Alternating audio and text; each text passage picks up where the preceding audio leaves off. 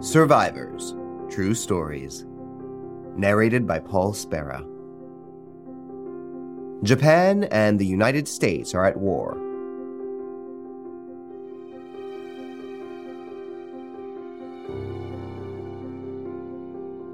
Japan and the United States are at war.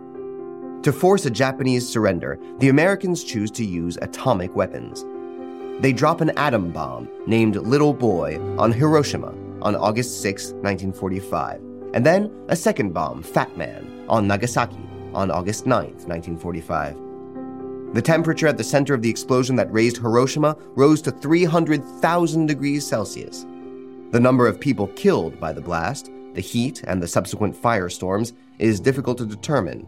Approximations range from 110,000 to 250,000 dead.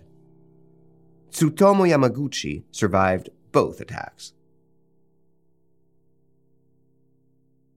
In August of 1945, Tsutomu Yamaguchi is a 29 year old engineer.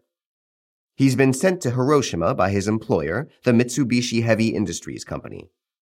On August 6th, his three-month mission there ends. But at 8:45 a.m., as he's heading to the shipyard for the last time, he spots an American bomber in the sky, the Enola Gay. For three and a half years, his country has been at war with the United States, and Tsutomu Yamaguchi only has the time to sense a catastrophe when he sees the plane drop a bomb on the city. He's a mile and a half from the epicenter of the explosion. He throws himself to the ground before all hell breaks loose. The city shatters. Everything is pulverized, burned, destroyed. Tsutomu is thrown into the air by the shockwave and deafened by the explosion. He faints.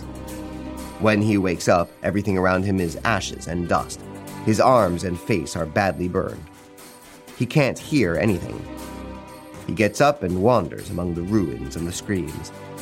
Dead and dying bodies lay everywhere. Burn victims scream their pain.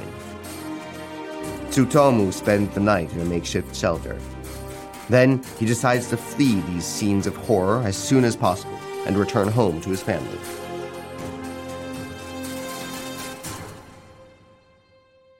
He manages to find a train heading for Nagasaki, 200 miles away, far, far away from Hiroshima and this nightmare. Still in shock, he reunites with his family and tells them what he has just experienced. Despite the trauma, he goes back to work two days later on August 9th, 1945. His superior asks him to describe the events of Hiroshima, but he won't believe any of Tsutomu's descriptions. A single bomb cannot destroy a whole city. And then, at 11 o'clock, unthinkable horror again befalls Tsutomu.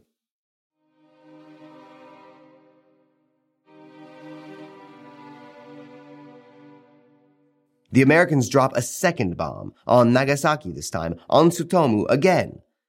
This even more powerful bomb razes the city. Irradiated for the second time, Tsutomu tries to find his family. A few days later, he starts to lose his hair, to vomit. His burns get worse. But Tsutomu recovers. Tsutomu was officially recognized as a hibakusha, a survivor of a nuclear bombing. He's the only one to be so twice. For decades, Tsutomu Yamaguchi made no public statements. But his wife and children died of generalized cancers, probably due to radiation. He broke his silence in the year 2000 at the age of 89. He began to speak out against nuclear power. He died at the age of 93 of cancer.